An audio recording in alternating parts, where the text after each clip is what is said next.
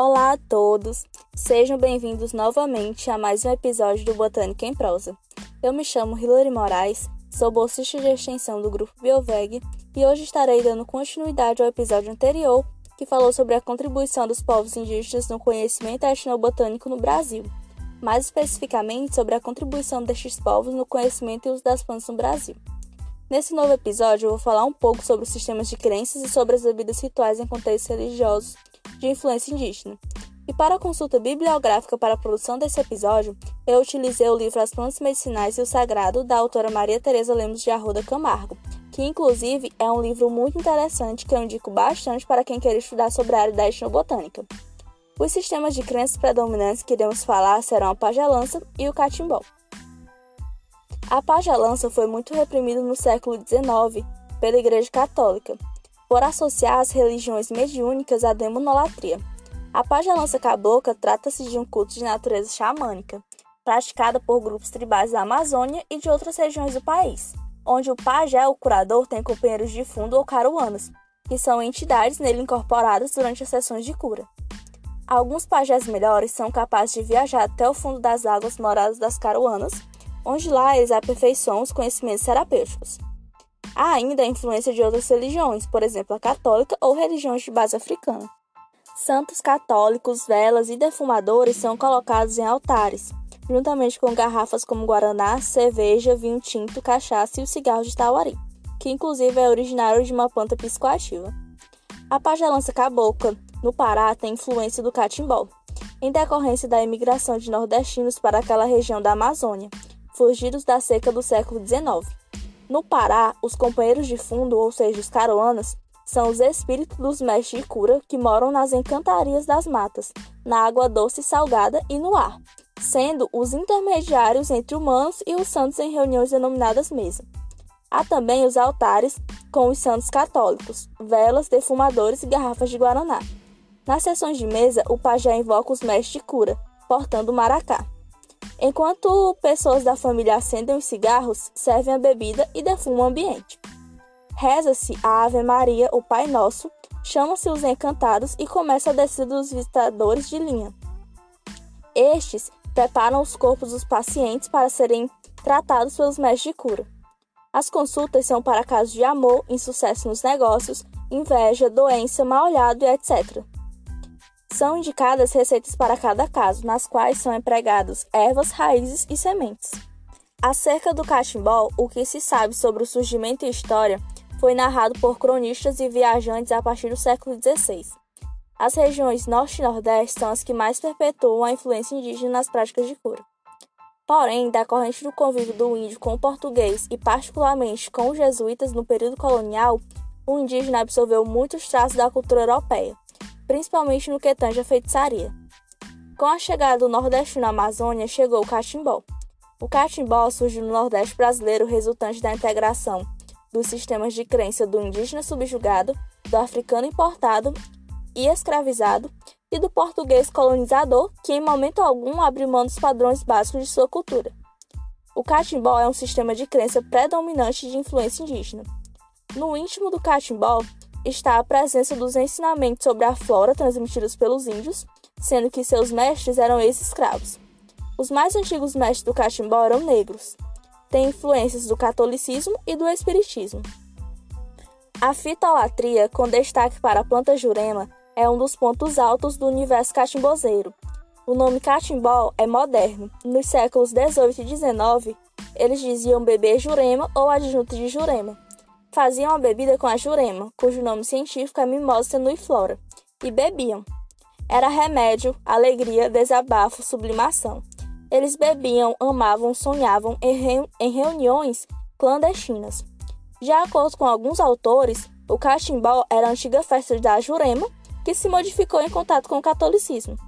As plantas que curam, conhecidas dos pajés, juntavam-se às tradições do bruxo europeu e do negro também grande conhecedor dos segredos das ervas, assumindo assim a posição de mestre orientador ou dono dos segredos. Além disso, importantes também na cultura de povos primitivos foram as técnicas de preparação de bebidas embriagantes usadas em diferentes situações ritualísticas da vida tribal. Os indígenas americanos conheceram muitas formas de prepará-las, utilizando vegetais por meio da fermentação alcoólica. A técnica de sacarificação pela amilase da saliva humana, através da mastigação de grãos e raízes realizada por mães primitivas para tornar doce o alimento, teria sido precursora de bebidas do grupo cauim brasileiro e da xixa andina. Para o preparo do cauim, dentre as plantas utilizadas destaca-se a mandioca, o milho, o cará, a batata doce, os frutos de palmeiras, dentre outros. Nos tempos atuais, há bebidas à base de plantas medicinais que são alcoolizadas devido ao uso de bebidas alcoólicas, como a cachaça ou o vinho na sua preparação, também chamadas de garrafadas, sendo de uso medicinal na medicina popular. O consumo de bebidas rituais à base de plantas alucinógenas, assim como plantas afrodisíacas, foi combatido pela Igreja no século XVI, para ter sucesso na missão de plantação do cristianismo. As espécies que provocam estados alterados de consciência cumprem, assim, em contextos religiosos, o papel de intermediárias entre o ser humano e o mundo sobrenatural. Devido à sobrevivência das bebidas do mundo pré-colombiano, perduram até nossos dias os conflitos decorrentes das missões religiosas juntos a povos indígenas, lembrando as bebidas de teor alcoólico resultantes da fermentação, como as preparadas com milho conhecidas dos primitivos habitantes da América do Sul e Central. Plantas que fazem sonhar e ter visões que combatem o cansaço, a insônia e anulam a sensação de fome, além de estimularem ou anularem o apetite sexual, provocam depressão e euforia. Aquelas com propriedades divinatórias, intermediando prática de cura, aquelas ingeridas, mascadas, fumadas, cheiradas ou passadas na pele sã ou escarificada e ainda usada como ingrediente de comida e na preparação de bebidas, fazem parte de uma história que não se perde no tempo e que se estende até nossos dias popularizadas em ambientes religiosos ou não.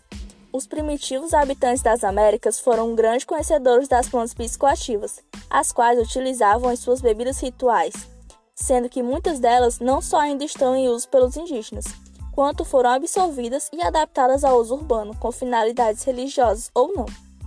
O vinho de Jurema é um vinho de uso ritual de influência nitidamente indígena, hoje de uso em rituais de diferentes sistemas de crença e é preparado à base da planta jurema, a mimosa tenuiflora. Do contato dos índios com os colonos portugueses e com o negro surgiu a figura do caboclo, que é uma entidade espiritual de cura nas reuniões de Catimbó e Pagelança no norte e nordeste do país. Deste entrelaçamento de culturas tem-se a planta jurema, como centro de convergência cultural. São conhecidas hoje várias espécies com o nome popular jurema, devido à grande penetração desta bebida ritual no candomblé e ubanda em todo o país, e da não ocorrência da espécie Mimosa tenuiflora em outras regiões brasileiras. A mimosa tenuiflora apresenta em sua composição química o alcaloide NN de metiltriptamina, ou também chamado de DMT, que é uma substância alucinógena. Ela possui ação no sistema nervoso central, no metabolismo das funções psíquicas, produzindo alteração de humor com euforia e depressão, ansiedade, distorção na percepção de tempo, espaço, formas e cores, alucinações visuais, ideias delirantes de grandeza ou perseguição, despersonalização, midríase, hipertemia e aumento da pressão arterial. Os indígenas faziam uso do vinho da jurema, também chamado de ajucá, as quais eles preparavam com as cascas da raiz da jurema com hidromel que é uma bebida fermentada de teor alcoólico, ao mesmo tempo que eles defumavam com um cachimbo feito da planta. O hidromel foi comumente utilizado durante a primeira fase colonial e é observado entre indígenas de diferentes regiões brasileiras, o qual ele era preparado acrescentando-se água ao mel e pondo para fermentar. O ato de beber jurema poderia ser tanto a ingestão da bebida quanto o ato de fumar através do cachimbo, engolindo a fumaça como faziam os antigos habitantes da América do Sul e Antilhas com tabaco. Nos primórdios do Brasil, o beber fumo, ou seja, inalar e exalar fumaça, era muito comum. Nos dias atuais, o hidromel, anteriormente usado pelos indígenas na preparação da bebida, foi substituído pela água ardente de cana, como também pelo mel industrializado.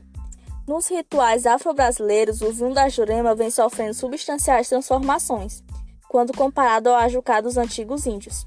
O hidromel é substituído pela cachaça, ou ainda vinho e mel industrializado, além de outros ingredientes. Sabe-se que bebidas de teor alcoólico são euforizantes e que, somadas a plantas psicoativas, podem potencializar seus efeitos. A partir do momento que o vinho de Jurema deixou o ambiente indígena e agora em novos ambientes em meio urbano, onde esta bebida se impõe com seu valor sacramental, outros ingredientes foram acrescentados. Nos cultos afro-brasileiros, cerca de 23 espécies podem entrar na preparação desta bebida, que leva além da cachaça o vinho tinto e mel. Dentre essas estão a canela, o cravo da Índia e o gengibre, e também espécies psicoativas como o angico, manacá, noz moscada, a cola e o dandá. Nos sistemas de crenças afro-brasileiros, o dandá está representado por espécies da família Ciperácea. Outra bebida bastante valorizada pelos povos indígenas é a ayahuasca. A palavra ayahuasca pertence à língua quichua. Aya quer dizer pessoa morta, alma, espírito, e huasca significa corda, liana, cipó. Santo Daime é um termo utilizado para designar a mesma bebida de nome ayahuasca. É uma bebida originária das tradições de cura na Alta Amazônia peruana, centrada nas plantas alucinógenas e seu uso como método diagnóstico, prognóstico, terapêutico e divinatório, cujas práticas são comuns em toda a planície amazônica. O uso ritualístico desta bebida liga-se a diversos movimentos religiosos, destacando-se o culto a Santo Daime e a união vegetal, que, embora de origem cabocla do interior da selva amazônica, se encontra hoje espalhados por todo o país. As fontes botânicas desta bebida são basicamente o cipó e as folhas de chácrona. O cipó apresenta em sua composição química alcaloides beta-carbolínicos, armina e armalina. Já as folhas de chácrona apresentam NN de metiltriptamina, ou DMT. A bebida provoca visualizações cênicas com forte acentuação e intensidade das cores. São muitos os efeitos desta bebida no ser humano, tanto mental quanto fisicamente causando estados alterados de consciência, com distorções na percepção de tempo e espaço, alterações de humor, aumento da sugestionabilidade, além de náuseas, vômitos e diarreias frequentes. Diferentes tribos da região amazônica usam o caap no preparo da ayahuasca. Outras espécies são usadas como aditivo, tais como tabaco, trombeteira, manacá, dandá e mesmo de outras espécies do gênero do caap. Quando a ayahuasca é usada com propósitos médicos, é o xamã quem gera a bebida, o qual, sob o efeito da mesma, traduz as visões que ele experimenta. Na interpretação de suas visões, ele aponta as causas da doença e trava uma luta simbólica. O xamã canta para o paciente descrevendo a luta e o processo de libertação do mau espírito, podendo fazer contatos com pessoas mortas ou ausentes. Há também as bebidas fermentadas de teor alcoólico, os indígenas americanos conheceram muitas formas de preparar as bebidas à base de vegetais por meio da fermentação alcoólica.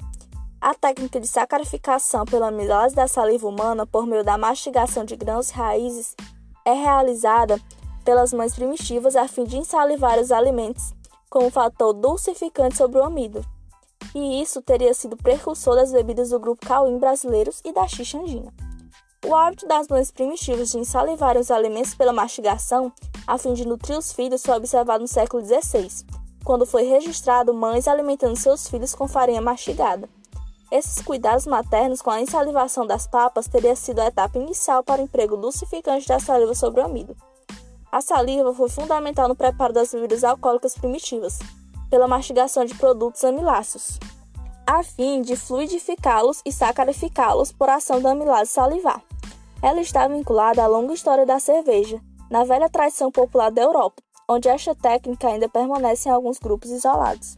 Os indígenas preparavam cauim da raiz da mandioca, do cará, da batata doce, dos grãos de milho, dos frutos de palmeiras, da banana, dentre outros frutos, e de beijos amolecidos em água fervente, que eram mascados, depositados em coxos e misturados com água quente. O preparo do cauim dos tupis e da xixa dos quichuas representam a cerveja primitiva lembram as técnicas de preparação da cerveja primitiva do Velho Mundo, ou seja, da mastigação e, e cuspe de grãos crus ou tostados. O beiju tupi, que usava o fermento do cauim, possivelmente foi precursor do processo de panificação por levido. No século XIX, as bebidas que os indígenas preparavam eram em parte fermentadas e em parte não. Dentre as fermentadas, a bebida preparada com milho cozido estava em primeiro lugar, tanto pelo sabor semelhante à cerveja de trigo, quanto por sua qualidade embriagante. Para pôr em fermentação e cozimento, as velhinhas mastigavam o milho cozido e o cuspiam no decocto. O cauim sofria alterações quanto à sua preparação pelos diferentes grupos indígenas espalhados pelo Brasil. O preparo do cauim e os objetivos de seu uso são diferentes entre os Guarani e os Arauete. Os antigos Guarani usam o milho mole, ainda verde, para o preparo do seu vinho, e o cauim pelo processo da mastigação. Ele é bebido também no ritual de furacão labial dos meninos. Visa a não deixar eles se tornarem violentos e nervosos e, e os prepara para viver segundo o modo de ser frio e não violento. O Cauim os faz leve para alcançar as divindades. Já os Arauéter, povo tupi-guarani, caçadores e coletores, cultivadores de milho, que permaneceram na região norte, no estado do Pará, preparam cauim a partir do milho maduro e posto para secar. Bebem em várias noites seguidas de festas animadas e com danças, que os faz predadores ágeis e vorazes. Estudos demonstram que os efeitos diversos causados pelos dois tipos de cauim possam estar relacionados aos fungos que se desenvolvem no grão de milho armazenado que é usado para o cauim de Zaraué os quais eles liberam diferentes micotoxinas de atividades variadas. E aí, pessoal, gostaram de conhecer sobre as crenças religiosas e bebidas de influência indígena? Então não esqueçam de curtir o post deste episódio no Instagram do nosso grupo, o arroba bioveg.unilab, e até a próxima!